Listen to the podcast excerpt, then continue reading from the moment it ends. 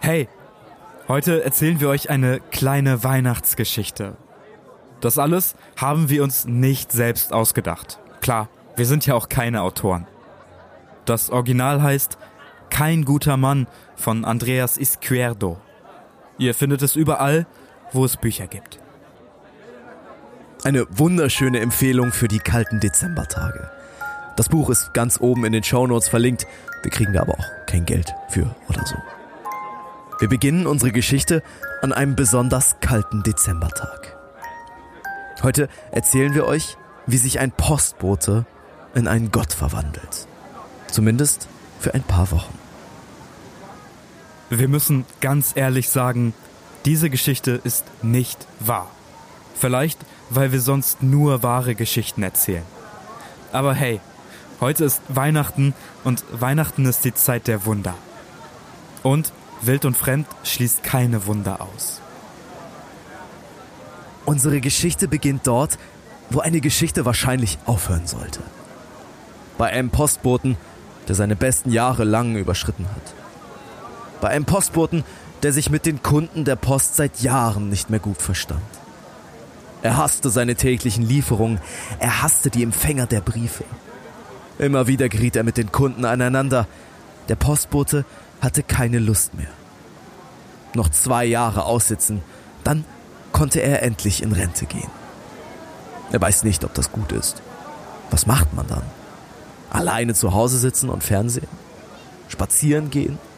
Sich einen Hund zulegen, wie alle Rentner aus der Nachbarschaft? Der Postbote wusste es nicht. Die Abteilung der Öffentlichkeitsarbeit der Deutschen Post, die wusste es ganz genau. Immer wieder trudelten mahnende Briefe und Anrufe in ihr Büro ein. Der Versuch, den Postboten jetzt schon in Rente zu schicken, scheiterte. Sie trugen ihn stattdessen dort ein, wo man nichts mit anderen Menschen zu tun hat. In einen Job, der die Öffentlichkeit weder behindern noch verärgern kann. Der alte Postbote wurde zwangsversetzt. Um ihn aber wahrscheinlich eher die Post selbst aus der Schusslinie zu nehmen. An einem verregneten Tag des 3. Dezembers stand der Postbote Walter in der Christkind-Filiale Engelskirchen. Die Christkind-Filialen sind Anlaufstellen für alle Briefe, die nicht zustellbar sind. Briefe an das Christkind oder an den Weihnachtsmann. Neben Engelskirchen findet man sechs weitere Büros in ganz Deutschland. In Himmelpfort, Himmelstür, Himmelpforten, Himmelstadt, Nikolausdorf und St. Nikolaus. Ungefähr 1000 Briefe treffen in jeder dieser Filialen pro Tag ein. Um alle beantworten zu können, stecken die Mitarbeiter und die Freiwilligen Vordrucke in die Briefe und schicken sie an die Kinder zurück. Eins war Walter direkt klar. Den neuen Job hasste er auch. Die Post wird körbeweise jeden Morgen angerückt und auf die Schreibtische verteilt, wo sie geöffnet, gelesen und dann in neuen Umschlägen mit den Antwortdrucken versehen und an die Kinder zurückgeschickt wird. Nach ein paar Tagen des stupiden Umpackens begann Walter tatsächlich die Briefe zu lesen. Aber kaum hatte er damit einen halben Tag verbracht, war er genervter als zuvor. Komischerweise landeten auf seinem Schreibtisch ausschließlich Wunschlisten von Kindern im Konsumrausch. Kontrollierten die Eltern gar nichts mehr? kam keiner auf die Idee, dass es ungehörig war, dem Christkind eine Liste mit Spielzeugen zu schicken, deren Wert in die Tausenden ging? Am schlimmsten fand Walter die Briefe, die in ihrem Text alle kommerziellen Sehnsüchte aufführten, dann aber im Nachsatz erklärten, man habe die Sorge und Nöte anderer Menschen noch im Blick. PS, bitte keine Kriege mehr. PPS, bitte kein Corona.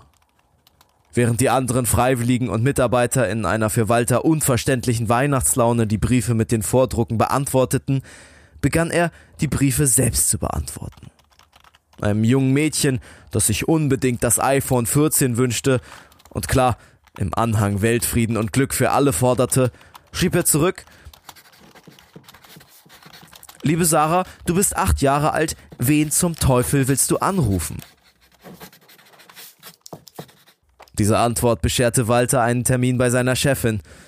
Entweder er verzichtet zukünftig auf jedes Handgeschriebenes und steckte wieder die Vordrucke in die Umschläge, oder sie würden ihn rauswerfen. Walter hatte keine Wahl. Er nahm an und verbrachte die Vormittage jetzt damit, Vordrucke in die Briefe zu stecken.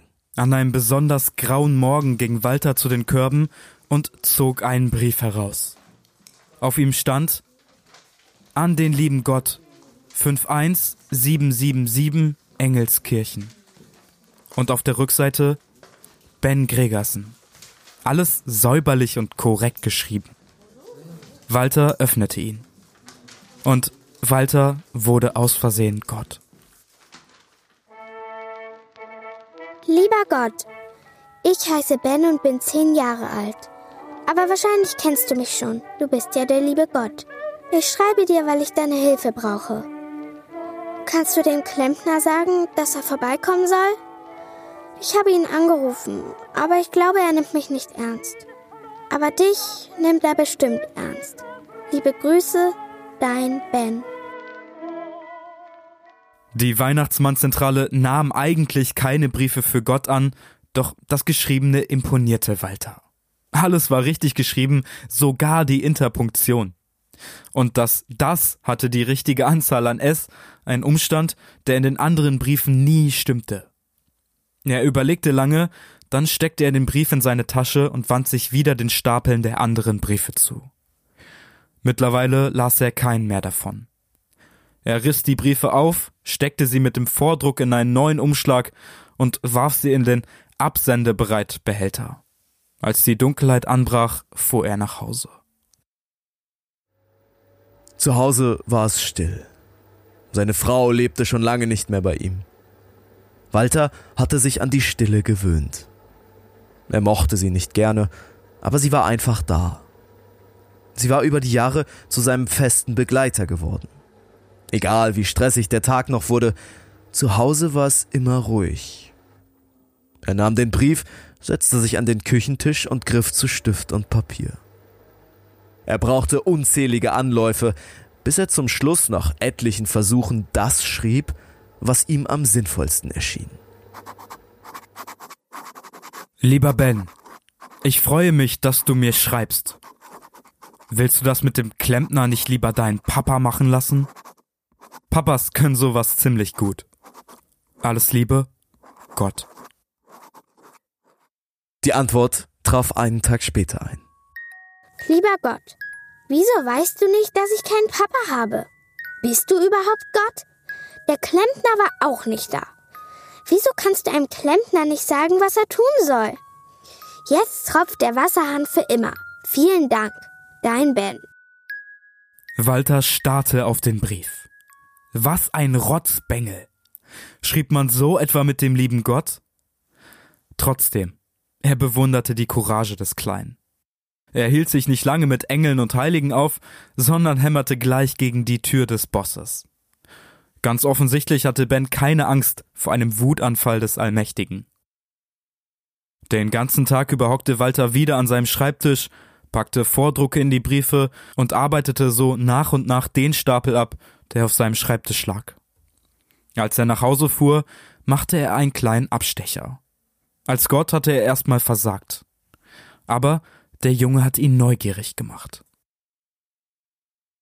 Auf seinem Abstecher fand er mit der Adresse das kleine Haus Benz sofort. Es stand etwas abseits von den anderen und hatte keine Garage mit einem schicken Wagen davor. Klingeln wollte Walter nicht. Was hätte er auch sagen sollen? Stumm schlich er zum Fenster und schaute in das Wohnzimmer. Als Walter eine Weile später sein Zuhause erreichte, schrieb er seinen Antwortbrief. Lieber Ben, eigentlich nervt es mich, von den Menschen andauernd in Frage gestellt zu werden. Weil du aber ein netter Junge bist, der gerne SpongeBob im Fernsehen guckt, gelbe T-Shirts mit Bugs Bunny drauf trägst und gerne mal deinen Wohnzimmertisch aufräumen könntest, will ich mal nicht so sein. Doch ich weiß alles. Ich reagiere nur nicht immer darauf. Alles Liebe, Gott. Er warf den Brief noch am selben Abend ein. Dann fuhr Walter nach Hause und ertränkte seinen aufkeimenden Kummer in Alkohol. Am Morgen erschien er noch übellauniger als üblich zur Arbeit. Die Erinnerung an alte dunkle Tage hatte seinen Abend erstickt und hatte sich am Morgen nicht verabschieden wollen. Die Arbeit versprach keine Abwechslung. Auf das Lesen der irren Wünsche der Kinder hatte er mittlerweile verzichtet, so verbrachte er seinen Tag damit, die Vordrucke in die markierten Umschläge zu stecken. So lange, bis er Bens Briefe aus einem der Stapel fischte.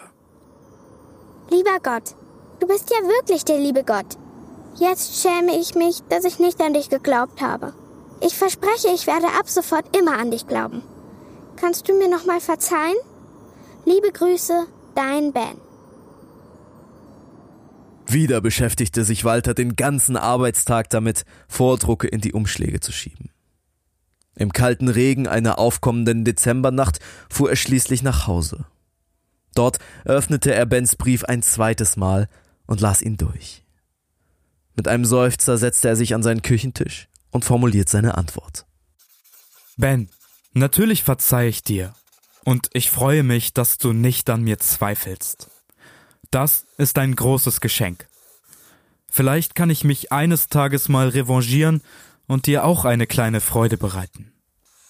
Alles Liebe, Gott. Die Antwort erreichte Walter einen Tag später. Lieber Gott, ich wünsche mir einen Freund. Ich habe leider keinen. Kannst du mir helfen? Liebe Grüße, dein Ben. Walter schmunzelte. Was hätte er sich vom lieben Gott gewünscht? Ein Freund? Oder vielleicht doch die Lösung für einen Lottoschein? Er wusste es nicht, doch Pens Antwort amüsierte ihn. Der kleine Junge glaubte offenbar so fest an Gott, dass er sich Dinge wünschte, die normale Menschen ihm nicht schenken konnten. Ben hatte keine Freunde. Jetzt wünschte er sich einen. Aber wie zum Teufel sollte Walter ihm einen Freund schenken? Das war ein Ding der Unmöglichkeit. Er überlegte kurz, dann schrieb er Ben zurück. Lieber Ben, Freundschaften sind Geschenke, über die man sich umso mehr freut, wenn sie von Herzen kommen. Ich suche jemanden, der ein genauso großes Herz hat wie du.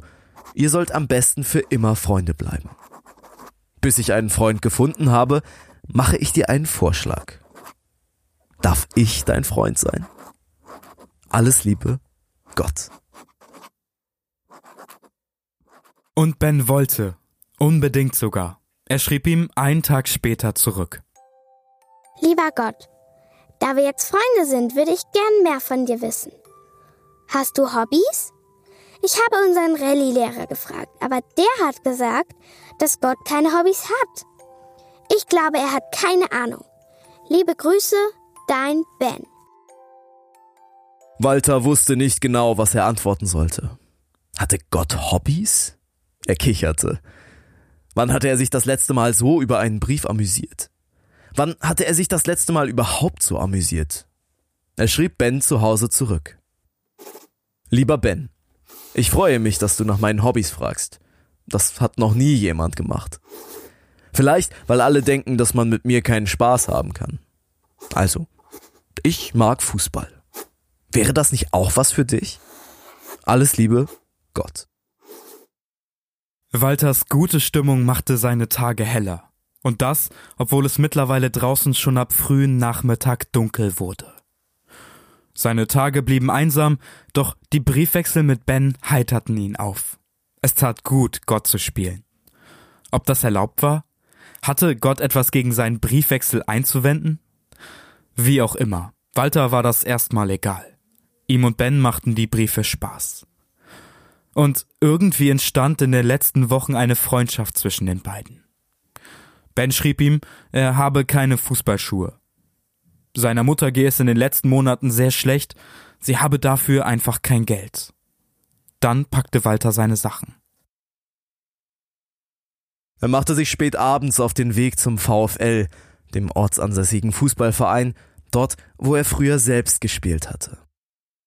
Auf dem Hinweg fuhr er an Bens Haus vorbei und schlich sich vor die Tür.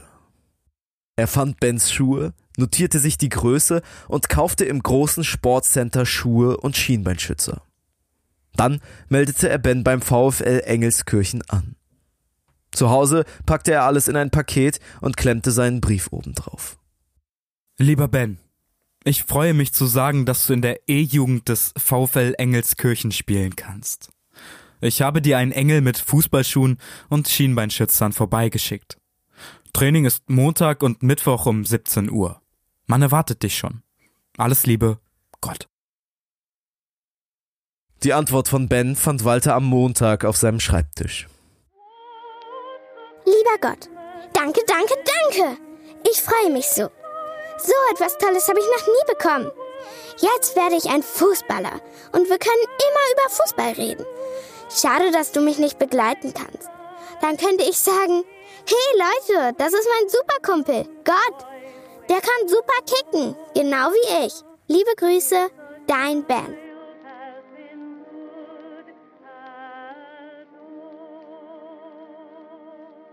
An dieser Stelle könnten Tore und ich noch ganz viel erzählen. Zum Beispiel davon, wie problematisch Walters Vergangenheit ist. Davon, dass er nicht mehr in seine Familie passt und sein Weihnachten wahrscheinlich alleine feiern wird. So wie jedes Jahr eben. Doch ganz ehrlich, das würde unseren Rahmen heute absolut sprengen. Wenn euch die Geschichte gefällt, dann checkt unbedingt die Shownotes ab. Die Square-Dos Geschichte hat uns durch die Weihnachtszeit begleitet und uns in den dunkelsten Stunden des wohl schwärzesten Monats immer wieder kurz lächeln lassen. Bleiben wir hier also bei Ben und bei Walter. Walter fuhr also spät nachmittags zum Fußballplatz. Doch den anderen Müttern und Vätern am Vereinsheim zu erklären, dass er Ben eigentlich gar nicht kennt, sondern einfach nur seit ein paar Wochen Gott spielt, das wollte er verständlicherweise nicht. Stattdessen stellte er sich zwischen die Banden, so weit vom Vereinsheim entfernt wie möglich. Bald schon sah er die Kleinen der E-Jugend auflaufen, begleitet von zwei Trainern. Ben trug seine neuen Fußballschuhe, einen Trainingsanzug und die neuen Stutzen, aber er sah verloren aus. Während sich die anderen Kinder auf die Bälle stürzten, stand er unschlüssig und schüchtern herum, wagte nicht, eins der anderen Kinder anzusprechen oder sich einen Ball zu nehmen. Die Trainer ließen die Kinder sich erst einmal austoben, bevor sie nach zehn Minuten alle zusammenholten, um das Training zu besprechen. Ben hatte bislang nicht einmal gegen den Ball getreten, sondern war nur unschlüssig über den Platz gewandert. Dann begann der offizielle Teil.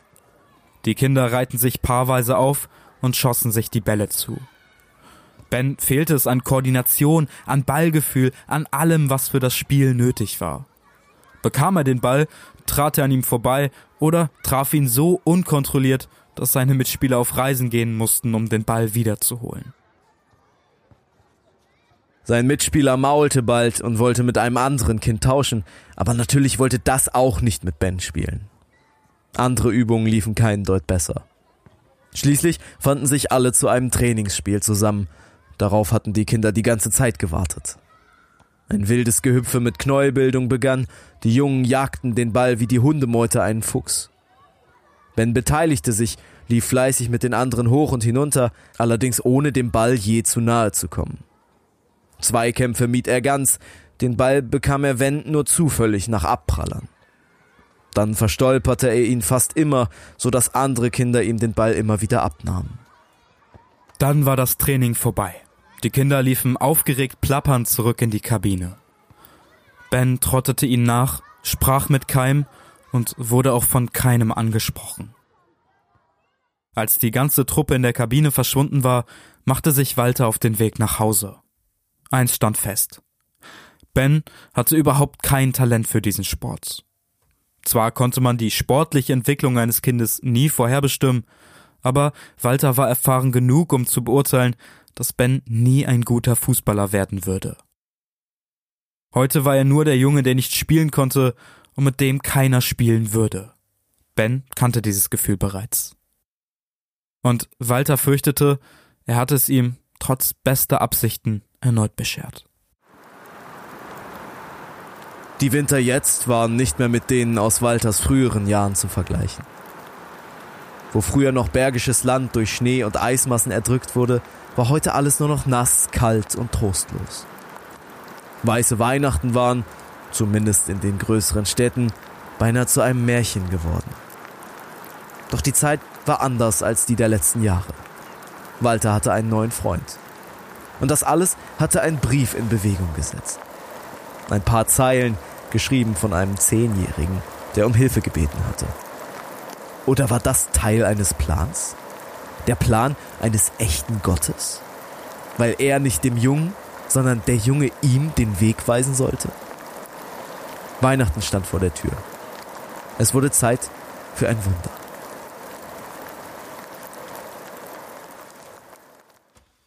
Einsamer hätte seine Fahrt an seinem letzten Arbeitstag nicht sein können. Niemand war noch auf den dunklen Straßen unterwegs, alle feierten mit ihren Familien den heiligen Abend, nur Walter fuhr alleine nach Hause. Von Ben hatte er seit Tagen nichts mehr gehört. Ging es dem Jungen gut? Verfluchte er heimlich Gott, weil sein Training so schlimm lief? Walter erreichte Engelskirchen, bog aber nicht in seine Straße ab. Er fuhr sein Moped in die Horpestraße und stellte es hundert Meter von Bens Haus entfernt ab. Ob er und seine Mutter ein schönes Fest feierten? Bens Mutter war krank, das hatte Walter öfter zwischen den Zeilen gelesen. Hatte sie ihm versprochen, wieder gesund zu werden? Walter schlich in den Garten, um einen kurzen Blick zu riskieren. Um ihn herum war alles dunkel, auch wenn das Fenster seltsam flackerte. Dann sah Walter, dass das Wohnzimmer in Flammen stand. Dass sich gelbe, rote und bläuliche Zungen die Vorhänge hochfraßen und sich unter der Decke eine schwarze Wolke gebildet hatte, die in Richtung Flur kroch. Ein gespenstisches, leises Inferno. Walter griff sich einen Gartenstuhl und hämmerte das Fenster ein. Mit dem Ellbogen stieß er die größten Scherben aus dem Fenster, dann sprang er hinein. Er hielt den Atem an, stürmte durch den gleißend hellen Raum und lief rasch der Treppe entgegen, die hoch in den Stock führte, wo wahrscheinlich die Schlafzimmer lagen. Die erste Tür war richtig. Er fand ein kleines Zimmer und sah dort Ben in den Armen seiner Mutter liegen, die in dem rauchgeschwängerten Raum noch blasser und lebloser wirkte als ihr Sohn. Er sprang vor, packte die beiden und trug sie durch den Flur und die Treppe nach unten. Seine Lungen brannten, jeder Atemzug schmerzte. Draußen tastete er nach ihrem Puls. Sie lebte. Als er sich Ben zuwand, öffnete dieser seine Augen. Bist du der liebe Gott? Seine Lider flatterten, die Stimme ein Flüstern, aber er lächelte ein wenig. Schlafe jetzt, mein Junge, flüsterte Walter zurück. Es wird alles wieder gut. Ben schien beruhigt. Er nickte ihm voller Vertrauen zu. Dann verlor er das Bewusstsein. Lieber Gott, danke, dass du mich und meine Mama gerettet hast. Die Schwestern im Krankenhaus sagen, dass das alles sehr knapp war. Ich würde gerne sagen, dass es mir gut geht, aber es geht mir nicht gut. Die Ärzte haben gesagt, Mama müsse noch länger im Krankenhaus bleiben. Sie haben gesagt, sie habe sich im Dunkeln verlaufen und würde den Lichtschalter suchen. Sie haben auch Papa angerufen und gefragt, ob ich bei ihm wohnen kann. Ich habe ihnen gesagt, dass ich bei Mama bleiben will. Was soll ich dann machen, wenn ich wieder zu Papa ziehen muss? Sehe ich dann Mama nie wieder? Und wo wohne ich dann genau? Ich bin so traurig, weißt du? Liebe Grüße, dein Ben. Walter sitzt in seinem Zimmer und blickt stumm zum Fenster hinaus. Zum ersten Mal seit Jahren hat er Tränen in den Augen. Dieser letzte Monat war der schönste seines Lebens. Und das wegen ein paar Briefen. Sein Atem rasselt.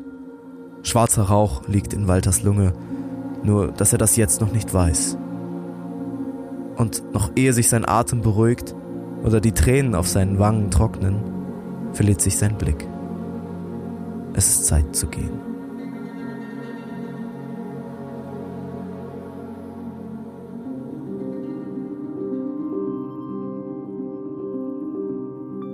Aleola, hallo, das war's von uns, das war's von der Weihnachtsfolge. Ich muss noch ein kleines Outro aufnehmen, das haben Tore und ich nicht gemacht. Wir dachten, es passt besser zum Vibe. Turns out, wir brauchen das Outro. Bevor wir irgendwas sagen, ganz, ganz lieben Dank an Pauline Heisch. Wir haben sie vor ein paar Tagen angeschrieben, haben geschrieben, ey, bitte, bitte, wir brauchen das jetzt sehr dringend und äh, ich meine, ihr habt's ja gehört, sie hat's mit absoluter Bravour gemeistert. Es war wunderschön, es hat die Folge um einiges besser gemacht, also an der Stelle lieben, lieben Dank. Ihr findet unseren Steady-Link ganz oben in den Show Notes. By the way, die letzte Chance jetzt noch zu subscriben und ähm, dann die gewünschte Sonderfolge zu bekommen, die, ihr habt es auf Instagram gesehen, at wild und fremd, über ein weiteres Wolfskind gehen wird. Das bisschen bekanntere Wolfskind Victor von Averion wird eine Hammerfolge. Seid auf jeden Fall dabei. Ihr findet alle Links in den Show Notes. Wir freuen uns. Äh, wir sind draußen. ich glaube, das können wir sagen. Wir machen eine kleine Weihnachtspause. Wir werden Folgen planen, werden diese Tassenkacke endlich komplett klären und ähm, wir werden uns auf das nächste Jahr vorbereiten. Wir sehen uns dann im Januar wieder. Wir freuen uns unfassbar drauf. Liebe, liebe Grüße, genießt Weihnachten. Bis dann, Freunde.